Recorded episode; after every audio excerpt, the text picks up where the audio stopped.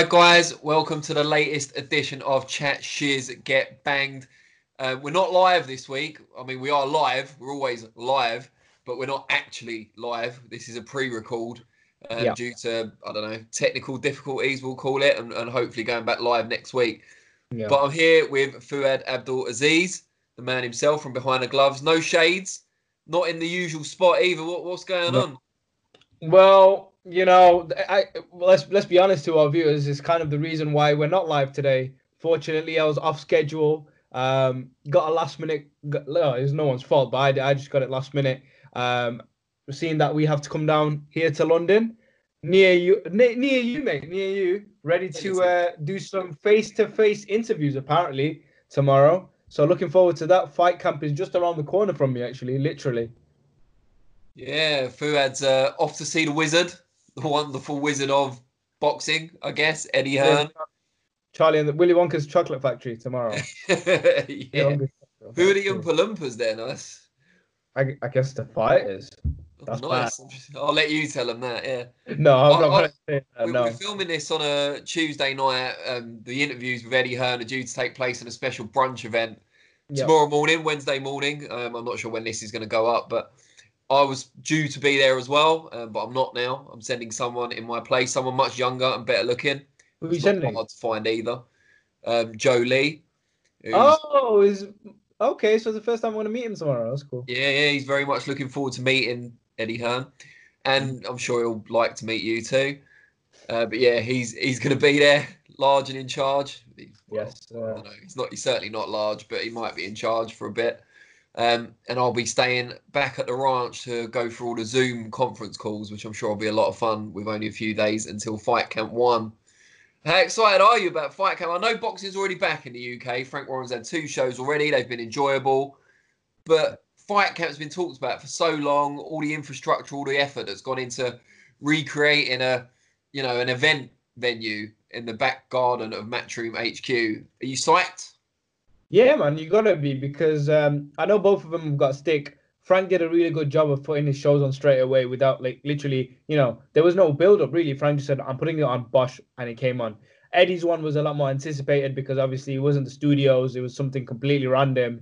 Uh, so we've been, you know, hyped up for it, psyched up for it for a very long time, and uh, we've already got a treat with the BT sh- show so far. Some brilliant, brilliant fights on there. Uh, one more to come, obviously on Friday, and uh, yeah, I'm, I'm looking forward to the fight camp because they've got some really good fights on throughout the whole, uh, you know, event. And uh, it's just boxing back. Boxing's back. You know, we gotta we gotta appreciate everything we get. Is this the best of the non-pay per view Fight Camp events? There's obviously three. Uh, this one's got what Gill Bellotti, Eggington Cheeseman in the main event, um, Yeah. Fabio Wardley, Simon Vallily, which I know a lot of people are looking forward to as well. Yeah. Um, I'm not going to name every fight, but you know Dalton Smith taking a step up as well, and, and that's probably the Yeah. kind of lesser fight on the card, and it's still a really intriguing fight. So I think it's probably for me anyway the best of the three non-pay per view. I think uh, you know you mentioned it there. I think you've got a very good point. Um, I'm literally gonna go and pull up those other ones because I want to make sure when I say um, that it is the best one. Um, you did this but, last yeah, week, ex- right? And I think you got your cards mixed up because you got me thinking that Sam Maxwell against Joe Hughes was last weekend. And I was really looking forward to it. They put on the Joe Joyce show, and I still enjoyed it. But it's like, where's Maxwell? It's not until the end of August. Yeah, no, I, I agree with you. I think um, this one definitely is the strongest one. Gill Bellotti, great fight. Wardley Vallily, Eggington Cheeseman, Tennyson Gwynn. So yeah, it's a it's probably the best one. Obviously, next the one after that, uh, Terri Harper, Jonas is a very good fight as well. Um, and the next one is Cash versus Welborn as a main event, um, with maybe a, a lesser in terms of stronger supporting acts on the on the card. But yeah, this one's definitely the strongest one for sure. Yeah, I'm really looking forward to it. I think the main event can't miss, regardless No, of how no. Cheeseman chooses to box, and obviously Eggington. No offense to him, can only really box one way, or only chooses to box one way. Certainly, um, Yeah. Cheeseman can get on his toes like he did against Fitzgerald for the majority of the fight, or he can meet him head on like he has for the majority of his career. But Mhm. either way, they're going to meet at some point, um, probably quite early in the fight, and it'll it'll just be pure entertainment. It might not be the best technical fight we've ever seen, but I can't see it not being entertaining. Yeah, no, it's. Uh, I spoke to both of them on a, on a double interview, and it was weird because like I genuinely felt their energy through the screen. I mean, they weren't saying much, but I could feel the fighter energy in terms of they were they both have mutual respect for each other. That you could see that on, on the interview, but also it was like I can't effing wait to get in there and, and, and try bash your head in. Like they've got that type of energy, the both, both of them, the pair of them. Um, but I think I'm I'm I'm really looking forward to Gill Bellotti to be honest on that card. I think that's a really good fight in terms of um, uh, people are uh, you know maybe going with uh, Gill over you know his performances domestic scene wise. Uh, but then again, Bellotti can you know he can hit man, so it's gonna be it's gonna be a really good fight. What's your thoughts on that one? I think that one stands out to me on the whole card. At first, I wasn't kind of overly enamoured with it just because of the form line. I know, you know, A beats B, B beats C. All of that isn't you isn't always you know a reliable indicator. But the fact that Bellotti had lost to Ryan Doyle, who had then lost to Gill, I mm. thought you know Bellotti since come back with a good performance. I know out in Italy and also against Ryan Walsh. But I felt Gill was a healthy favourite. But then as it's got closer and closer, and just hearing opinions from other people in the trade and stuff, I, am starting to warm to it more now, and I think yeah. it is technically it's going to be an entertaining fight. And we've seen Gill under pressure before, struggling, and I know there were issues with the fight that he lost against Enrique Tinoco. There were um, he was ill going in and probably shouldn't have fought that night. But if Bellotti puts on intelligent pressure and hits probably harder than Tinoco, it's going to be a really interesting fight. Yeah, for sure. I'm I'm I'm really looking forward to that one. I think Dalton Smith as well. You know, no, when when when someone talks in boxing, Danny, you know, sometimes you can see right through them. And someone like Dalton Smith, with like um, you know, he's fought all his life. His dad, his dad is, is his coach, so there's no BS around the camp. There's no uh, you know, fakeness around the camp, and you can always tell with them uh, that whole camp, in fact, that you know they're ready to fight anyone really. And and Dalton early in his career, you know, he's he's a ticket seller. He's um he's he's got the uh backing of selling any tickets for this one. Well, no, I'm saying I'm just saying uh, what I'm saying is he is a ticket. He can't he is a, he can sell tickets. He has his amateur pedigree. He's a great. We know how good he is. So he could have easily turned around and said, "No, I don't want to take this risk too early in my career," and then and he's stepping up. Yeah, yeah, it's good to see. And I think Nathan Bennett had called him out on social media, and yeah. Dalton was only too happy to accept the challenge straight away. And as you said, great pedigree from the amateurs and through his dad as well. You know, he trains in a gym with the Edwards brothers, and you can't get much better in the UK certainly than that. They're very skilled technical operators, and he'll learn a great deal from them as much as, as from his dad as well. Yeah, for sure. We'll well let's move on to uh, some uh, some exciting news that broke earlier the week. It was it earlier this week? No, it was early, uh, end of next week. Uh, last week, wasn't it? It wasn't the end of next week, unless you can see into the future. Into the future, mate. I'm looking into the future. And you're talking uh, about the um the the most hyped exhibition fight we've seen in many years. The greatest exhibition fight we've seen ever. It's an exhibition fight, but it's eight rounds 12 ounce gloves, which is only a little bit heavier than the 10 ounce that normal fighters would be using in a proper fight, and no head guards. So how much of an exhibition is it really? Like I saw a quote right earlier because I wrote an article about this for the website, and I saw a quote from something Foster, is name Mark Foster maybe, who's the executive director of the California State Athletic Commission, who was sanctioning the the exhibition, and he said something like yeah, you know, they're not going to try and take each other's heads off. It's just two modern legends moving around with each other. And I thought, what a load of rubbish. Well, they might have told him that to kind of get it sanctioned. But by the time they get in that ring with the pride they've both got, and they're going to try and take each other's head off, no doubt about it. You think? I think they'll try and smash each other. Yeah, I think whoever does it first will provoke that reaction in the other. Yeah. What if? Uh, uh, uh let's talk about that then. Actually, you think they're gonna come out all guns blazing, and even if it was, you know, sanctioned, like, all right, lads, go ahead, try take each other's heads off. You know, let's let's talk about it from a casual standpoint. I know we've got a lot of diehards, but like, don't talk about Tyson Jones. No one cares. But who who do you think's gonna come out on top if they did go toe to toe and really try try snap someone's head off? I think Jones has got a really good chance if he's smart about it. I think mm a lot of people get carried away with Tyson, right? Because they've seen what incredible shape he's in for a man of his age, which is really impressive. He's just ripped to shreds. They've seen his the videos of him on the on the pads, and he looks devastating. The power's definitely still there, but he hasn't fought for 15 years, and during that time, he smoked a lot of weed. he's not yeah. exactly in prime athletic condition at this stage in his life. Roy Jones only retired two and a half years ago. But Like, he, was, he was losing when he retired. uh, To, Yeah. Well, he actually won four in a row, but he was losing at a good level before that. Like Enzo Maccarinelli beat him, didn't he? At a you know fairly decent level. But Yeah. two years, two and a half years, and he's a trainer now as well. So it's not like he's gone completely away from working out and and being part of the sport. I just think he's so much closer to his peak than Tyson.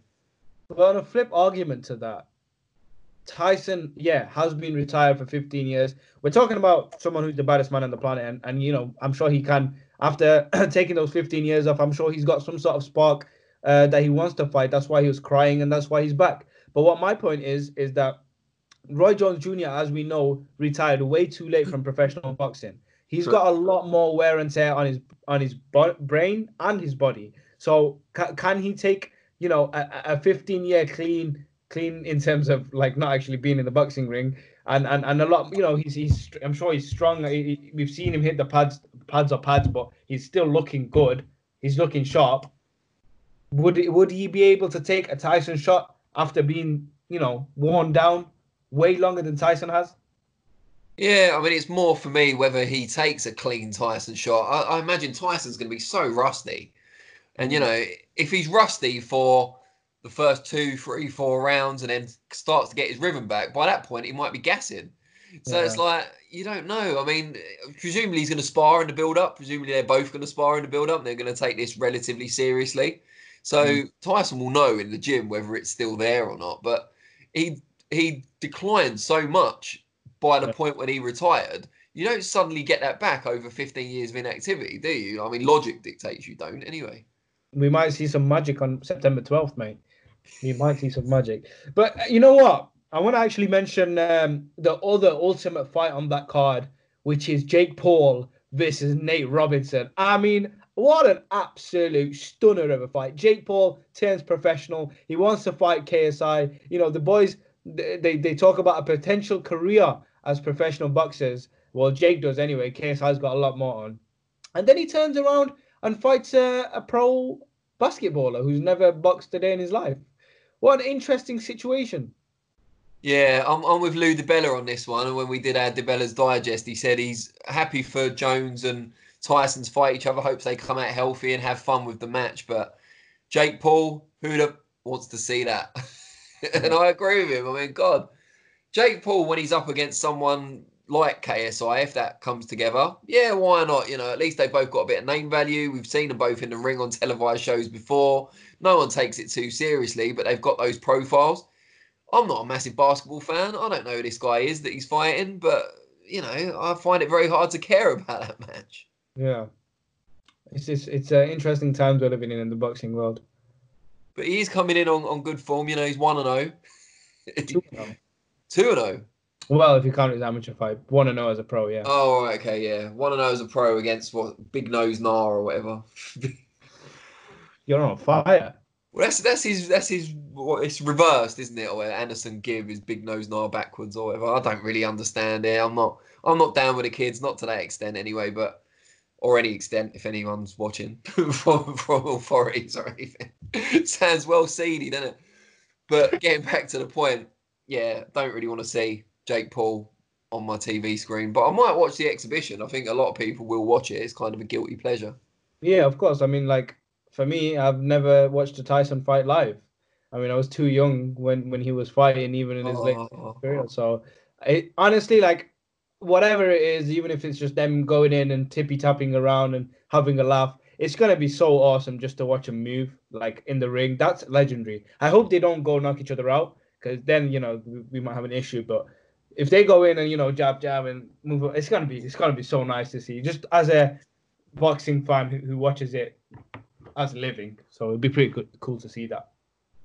Now we should also, as we've mentioned, Eddie Hearn, we should also take a trip to Planet Warren um, Yeah. at BT Studios. He had a show on Saturday night, as we've kind of alluded to briefly. Joe Joyce in the main event took care of German Michael Wallisch, pretty much as expected. Got him out there in the third round, but took a few shots en route, which seemed to cause a bit of consternation on social media regarding how he would cope if he took similar amount of full-blooded shots from one Daniel Dubois, who he's scheduled to fight in October. What did you make of Joyce's performance?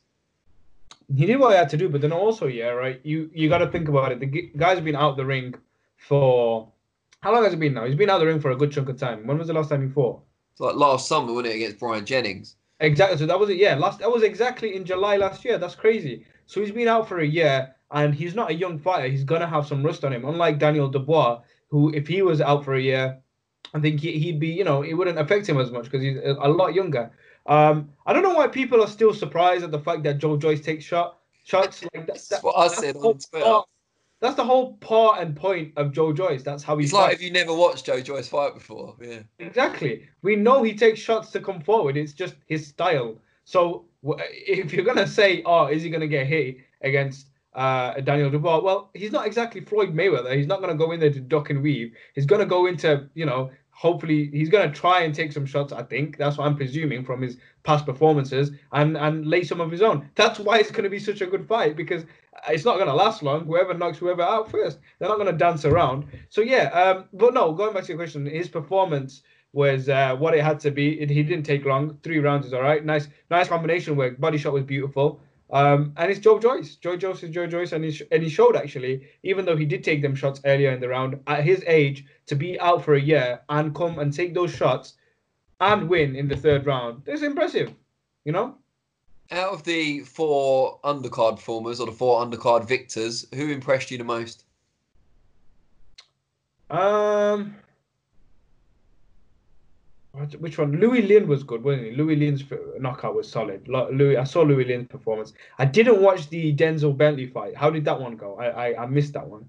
I thought he did well. Yeah, I mean Mick Hall hadn't had a competitive fight for about three years. Um, he'd had like one comeback fight after two years out, and he was expected to win, and then went straight in with Bentley. You would take that opportunity if you were Mick Hall, of course, but yeah, t- turned into a bit of a one-sided fight after the first few rounds. He, he, had some success early, Hall, but then after that, Bentley took over.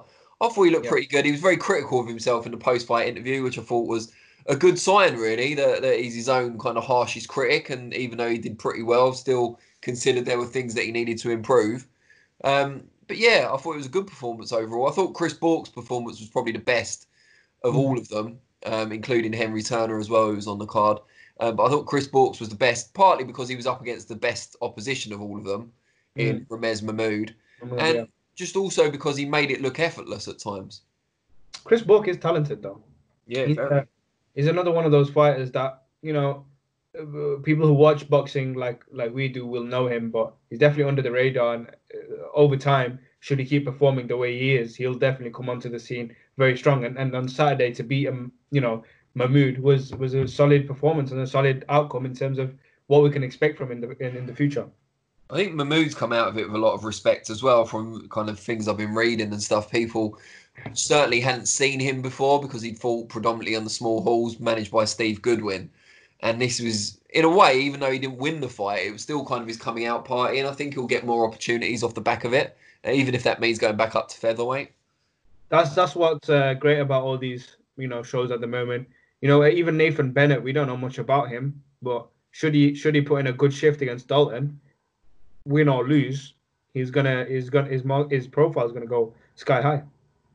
Back at BT Studios on Friday, we've got mm. another uh, Queensberry promotion show and a good main event. I'm not overly sold on the undercard. I think it's fair to say we found out today that Jez Smith's going to be the opponent for Kevin Ajako, who is an incredible middleweight prospect, multi-titled Irish amateur, um, got real world level ambitions. Still early in his career, obviously, but Jed Smith, you know, mainly fought as a welterweight, was aiming for a fight on Al Siesta's Cold War show out in Belarus, and that fell through for whatever reason, and he, that was going to be up between light middle and middle, or super welter and middle. But he is a welterweight, tall as he is, he's still a welterweight, and I think it's, it's a good fight, a good opponent to showcase Kevin Ajako. But yeah, main event Lyndon Arthur against Dec Spelman. The prize on the line, a shot at Anthony Yarde, a shot at the champ. I am out of out, you know when we say you know the top out of out of the lockdown fights that we can say okay these are my top bunch right. That one is definitely in the top bunch for me. I think Arthur against Spelman is a solid fight. Dec Spelman fought Shakan Pitters twice, put in a, you know a real good shift lost both times, for, unfortunately for him, but really did put in a good shift. And we saw him in the Ultimate Boxing tournament. He's a good fighter, man. He's a very good fighter, very strong. Very he can be underrated at times. Uh, but Lyndon Arthur coming out of Manchester, um, you know, he he would have had a shot against Anthony Yarde, which would have been a very interesting fight domestically. Fortunately, that didn't happen, obviously. But now he's got another huge hurdle to try and get that fight with Anthony because I hope, uh, you know, Lyndon's a, a, serious fighter. I interviewed him the other day. He's very serious about what he does. But he, you know, this one he cannot underestimate at all. You know, there was some critical uh, words about him after his performance on the Josh Warrington Kid Galahad card. No, it was the Josh Warrington Teshuke Teshuke Takuch card. I think that was... Mick Conlan. But yeah, yeah, that's another story. Yeah, yeah, yeah, that one. Um, yeah, so there was a lot of critical, you know, reviews of, of his performance that day. He can't have that against Dec Spelman because Dec will come to win, like seriously come to win. And this is Dec's ticket, like not only to Anthony Yarde, but in the domestic team to be like that guy again, you know? See, I agree with you because I think I was going to say something similar that if uh, Lyndon Arthur puts in the same sort of performance as he did in winning that Commonwealth belt, he'll lose to Dec Spelman. Mm. You know, Dec Spelman, although Lyndon Arthur said he still believes the guy he beat for the Commonwealth is his best opponent on paper, including Spelman. I'm not so sure. I think Spelman's probably the best. He's a genuine light heavyweight, very talented, won um, several times at English level, only fell short at um, British against uh, Shakan, who's uh, sorry, not British, but only fell short, sorry, against Shakan, who's a really good fighter and a really awkward right. fighter to face for a light heavy as well. Yeah. Um, and he's obviously got that um, the tragedy that occurred against Scott Westgarth. He still carries that with him, but uses it as a motivational tool as well as anything else. He looks to win for his fallen opponent as much as for himself, and I think that will drive him on. And it's yeah. just it's just a really good fight, and it's not it's no kind of foregone conclusion. And Spelman uh, said in the interview I did with him a few weeks ago that it's in the contract that if he beats Arthur, he does inherit that fight with Anthony Yarde.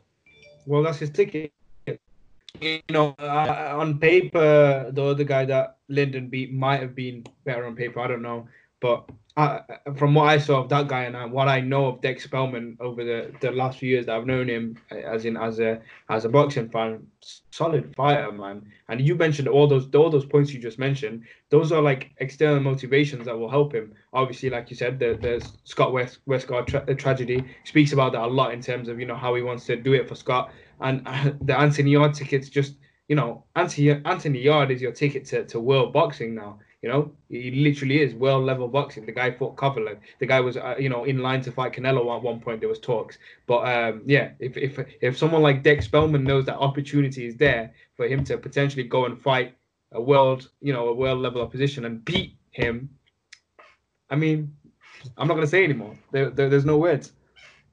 And as we spoke about briefly just then, uh, Mick Conlan's going to be fighting Sofiane Takoucht. Mm. Um, and Carl Frampton has got uh, an Armenian opponent whose name escapes me as we're talking right now. Varan, I can't remember his surname, but they're both been added to Frank Warren bills over the summer. Um, good news that they're kind of sharpening up, especially for Frampton, who'll still be hoping to challenge Jamel Herring at some point this year. Yeah, man. It's just um, you can never be uh, disappointed about a fight um, after lockdown, can you? Because we're either getting some really good domestic ones, or we're getting you know good fighters that we we admire back on the scene. You know, sharpening up their tools. Mick Conlan, great fighter, and and Carl Frampton was really unlucky to not have a shot with his whole weird injury with the hand. That was so unfortunate um, it's just good to see him get out, man. No one can really complain about oh he's fighting. You know, Mick Conlan's fighting to to to coot or to shoot, and uh, and um, Carl Frampton's fighting this geezer as well. So you can't complain. Vahdanian. I've just oh it's just come to me via BoxRec. Varam Vahdanian, yeah. Um, bit of a papery record or well papered record by the looks of it, but you want Frampton to be sharp going into the Herring fight. So as long as he gets a few rounds, that's what matters. Herring's going to have a tune up as well, presumably. So yeah, of course. Um, but yeah, I want, I want to actually finish uh, uh, as we're reaching our time. I think we're on 24 minutes now. But as we as we reach the end, we gotta we gotta touch on the PBC shows, man. America, I've, I've stood up. They come through with a very good finish of the year. Very good. Yeah, I think the um the kind of double pay per view, the, the kind of split show, the afternoon and in the evening featuring the two Charlo brothers is especially good. I think is it's a good show. Yeah, yeah. So that you No, pay one not. one pay per view price for the whole thing, but it'll be split. So one portion will be shown in the afternoon and one portion will be shown in the evening. Why split?